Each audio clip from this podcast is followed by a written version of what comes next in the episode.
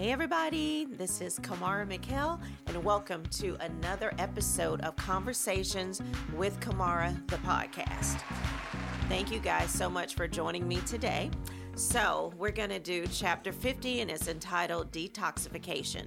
So, remember now, and I know I keep saying this, and I hate I keep saying it, but my book is in descending order. So, the first chapter was actually chapter 66, and we're going on down. So, now we're on chapter 50. Chapter 50 is entitled Detoxification.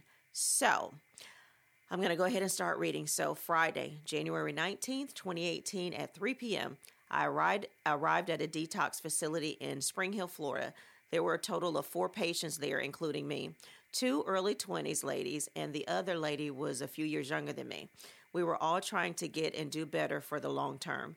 They introduced us to the counselors and staff. We had group activities and private sessions. We also had a personal chef that cooked all of the meals from scratch. The food and the employees were great. It was like being on vacation, so to speak. I didn't get get much sleep while I was there. Uh, as I was detoxing, the on-site doctor was uh, trying to give me something less potent, but was hoping that I would get some rest. For the first three nights, I didn't sleep at all. The behavioral techs had to check on us every 15 minutes. I had to use the bathroom with the door cracked open, but I understood. So when this was going on, this was, I remember going to a court hearing with um, my soon to be ex husband, Kyle. We, uh, so that day, uh, Emily, um, I was, I spent the night at her house and that way she could drive me to the courthouse the next day.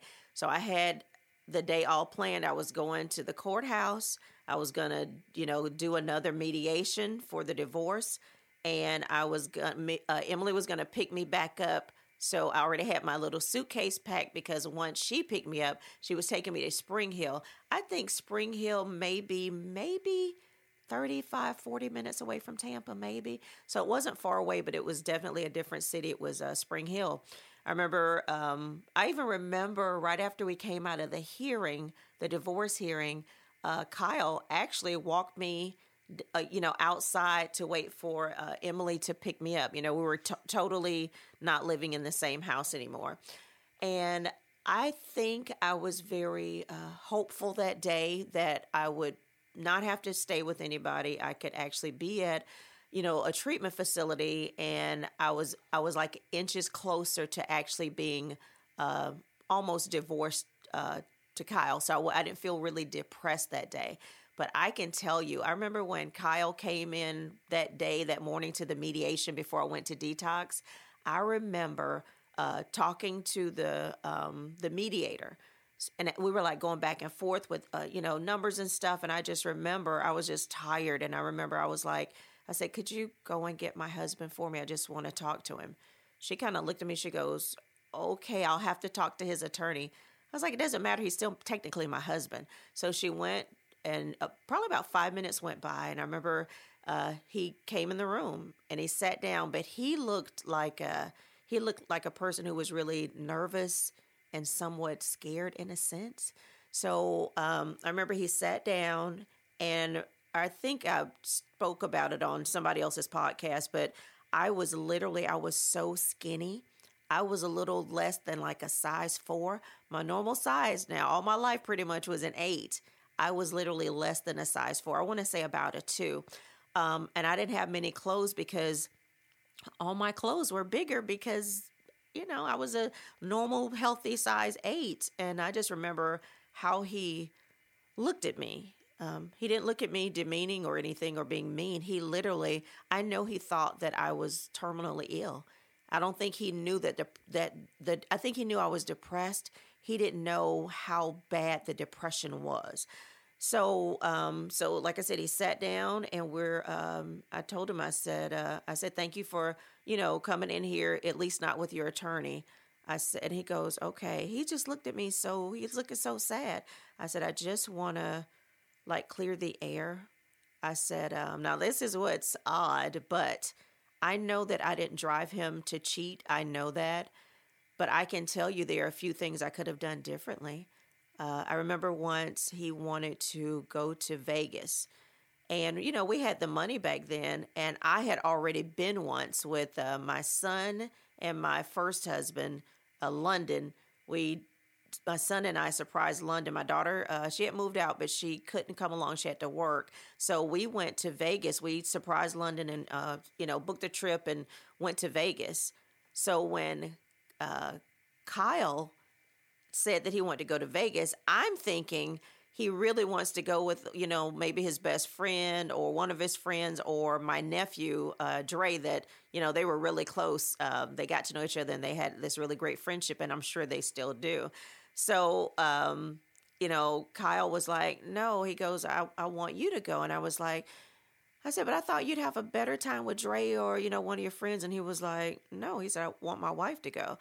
So I think I agreed to it back then. I was like, okay, but literally, I remember calling Dre and I was like, Dre, you know, I'll pay for everything, but I want you to go to, you know, Vegas with, uh, you know, with uh, Kyle. And he was, was it Kyle? Yeah, Christopher was the preacher. I'm so sorry. So um, I just remember things like that for him to say, you know, I don't want to go with them. I want to go. I want my. I want to go with my wife. So we never went. I'm not sure why, but when I think about it, no, that didn't make him cheap, but I for sure could have gone to Vegas with him for the weekend. Like, why did I think that he'd he'd have a better time with my nephew or one of his one of his friends? So that was wrong, you know, of me. Yes, that didn't make him cheat, but I was kind of in a um, state of uh, self discovery and really taking ownership of things that I might have not done right. Um, I think I was wrong, even though this benefited him.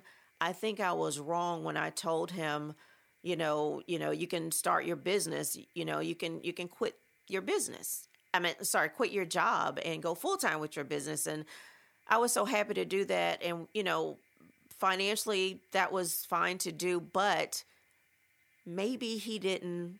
I know he took the business seriously, but maybe he didn't treat the business as he should have because he knew it was not on he was not required to bring in money i didn't expect that he would bring in money for at least the first one two or three years so that was wrong of me probably at some point he started feeling emasculated like the first husband london did he never said that you know he um he felt emasculated but i can tell you uh sometime after that when we still had to go to court and everything I can tell you that uh, that my second husband Kyle told me in a, a moment of honesty. He said um, he said I didn't like that we would uh, go on vacation. He said, and I never knew how much money we had, and I was just like, what? Like, how could that be a thing? I never I never hid money from him. I never was like, you know, I got to pay rent out of my own money. I got to pay for this. Never, ever, ever did I come to him in any kind of way like that. And even though by the time, you know, we were about to get, uh, you know, get divorced when I found out about the affair, I had never just like, you know, told him, oh, you know, I think you should have stayed at your day job and maybe, you know, or have a part time job so I wouldn't have to do everything. So I think at some point, that emasculation but for him to say, man, I didn't know. I and I'm thinking to myself, even when I think about it now, I'm like, he had a debit card for my business. He could have either either asked me or actually went to an ATM that he had the card for and just asked to see the ballot. Like what? What? See, my my voice is going up octaves. I'm like, it to me, it just makes no sense. And I think if a person is going to cheat they're going to cheat anyway. I feel like that was just an excuse.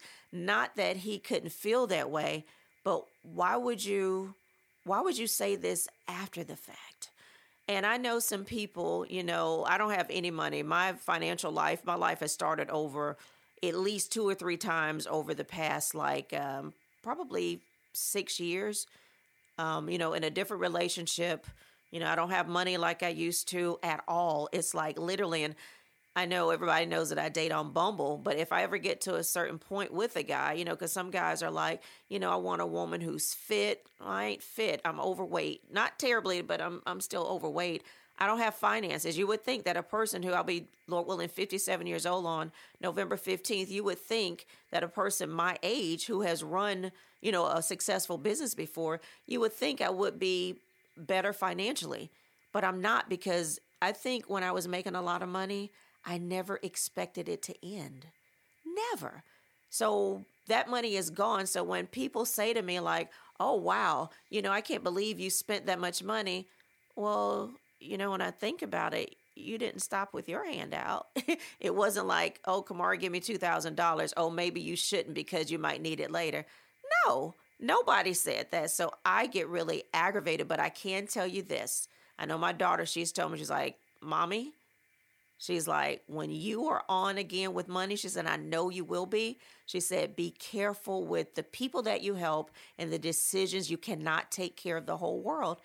So I think about it because in my brain, I'm like, oh, you know, I'm uh, like right now, I'm planning something for my business, my speaking business. I'm not going to say what it is now, but it's big and I'm excited. And when that actually comes into fruition over these next couple months, I got to expect that it's going to be successful. And I got to expect that, you know, I'm not doing this for free.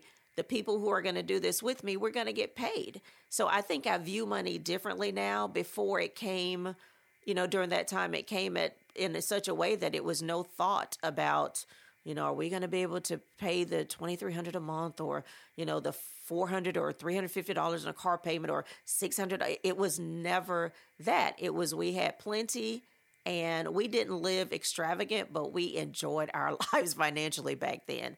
So I know, you know, I have to let that be. You know, I don't have that anymore, but it's always a time for recreating, redoing. And I'm grateful that God still blesses me with a mind of business every almost everything I do, I'm thinking of a business angle of it, a business standpoint.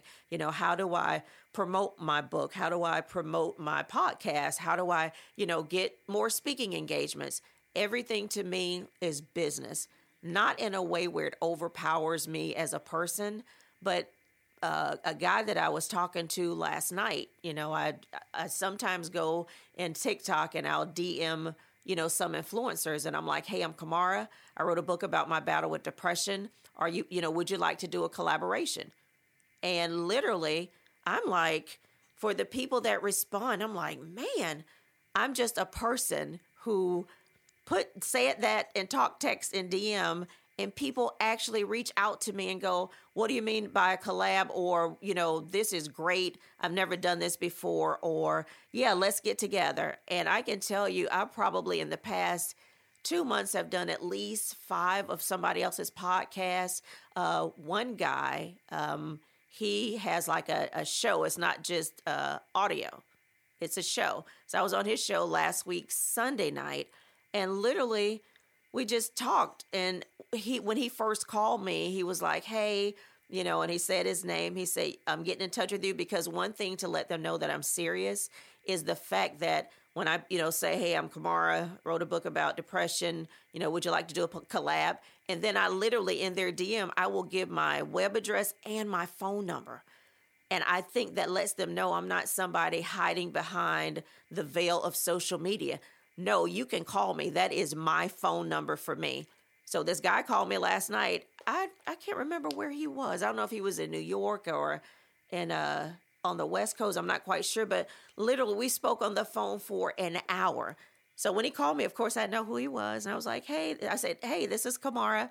You know, how can I help you or whatever?" And he was like, "Hey, this is so and so." He goes, and I didn't know who he was. He goes, "You DM me on TikTok." I'm like, "Oh." So that doesn't mean that I automatically know who that person is. In my brain, I've, you know, I've reached out to so many people and then it's like, "Oh, this guy." We talked on the phone for an hour. At the tail end of that talk, I was like, I told him, I said, uh, you know, I'm putting together this thing and we want to, you know, start it in February. He was like, I am in. These people don't even know me, but they tr- they are trusting my judgment. I've never, none of them know that way, way back in the day when I had a project management business, that I actually would put together expos and, you know, conventions. And that was, it was all mine. I had it. I invited people, I had guest speakers. And it's like whatever impression that they have, they're not questioning. They're not like, how much are we going to make? What are we? And it's like nothing like that. They are actually like, it sounds good. I am in. So, what do you think happened? I told him about that thing that I'm putting together, and I can't wait to share it with you all. He was like, I'm in. he was like, just let me know what you need from me. I'm like, man. So I'm, I've, I got, um, I'm going for 12 people. I think I have nine or 10 confirmed, but hopefully, maybe by the next podcast that I do, not the next one, but uh, ones that starting at the beginning of the year, that I can actually tell you all what's going on. And I know I've, uh, like, completely went away from chapter 50 detoxification but that's why i always open the podcast with um with a paragraph or two of, of the book.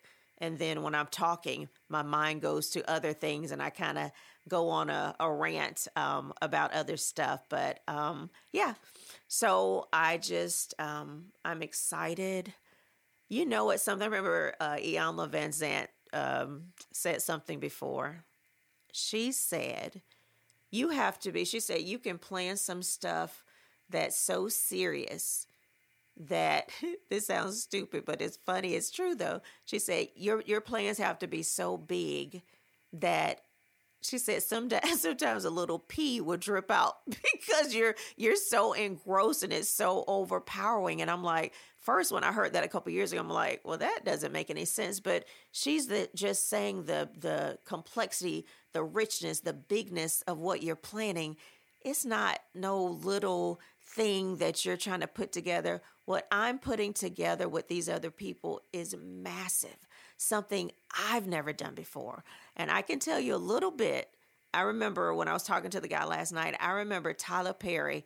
He was, uh, did I say his name right? Tyler Perry. I remember him saying that he never got a seat at the table, so he built his own table. So I'm doing that in a different way. But just think when we create things, this is solely from what's in our something God has blessed us with, what is in our mind, something where you can hardly sleep. I literally keep a pen and paper by me because I know either one, I'm not going to be able to go to sleep for some hours, or I'm going to wake up out of my sleep with something on my mind and I need to be able to write it down. I remember uh, when I was still engaged, me and the, the guy that I was with at the time, I remember he didn't understand. He goes, Why were you up in the middle of the night over by the table, like in our bedroom? And I was like, What are you talking about? My thoughts would come so much where I would literally, I couldn't see in the dark, but I could feel for my pen and the paper. So I was literally writing on the paper, knowing it was dark, I couldn't see, but I wanted to put those thoughts down because I would likely forget. So, anyways, I'll end it there. Um, thank you so much for joining me. And uh, my podcast that you're listening to is called Conversations with Kamara. K, K for Conversations. My media is uh, website, KamaraMikhailWorldwide.com, and on TikTok at Mikhail and at Kamara Mikhail 4. Thank you guys so much, and I look forward to the next podcast. Thanks.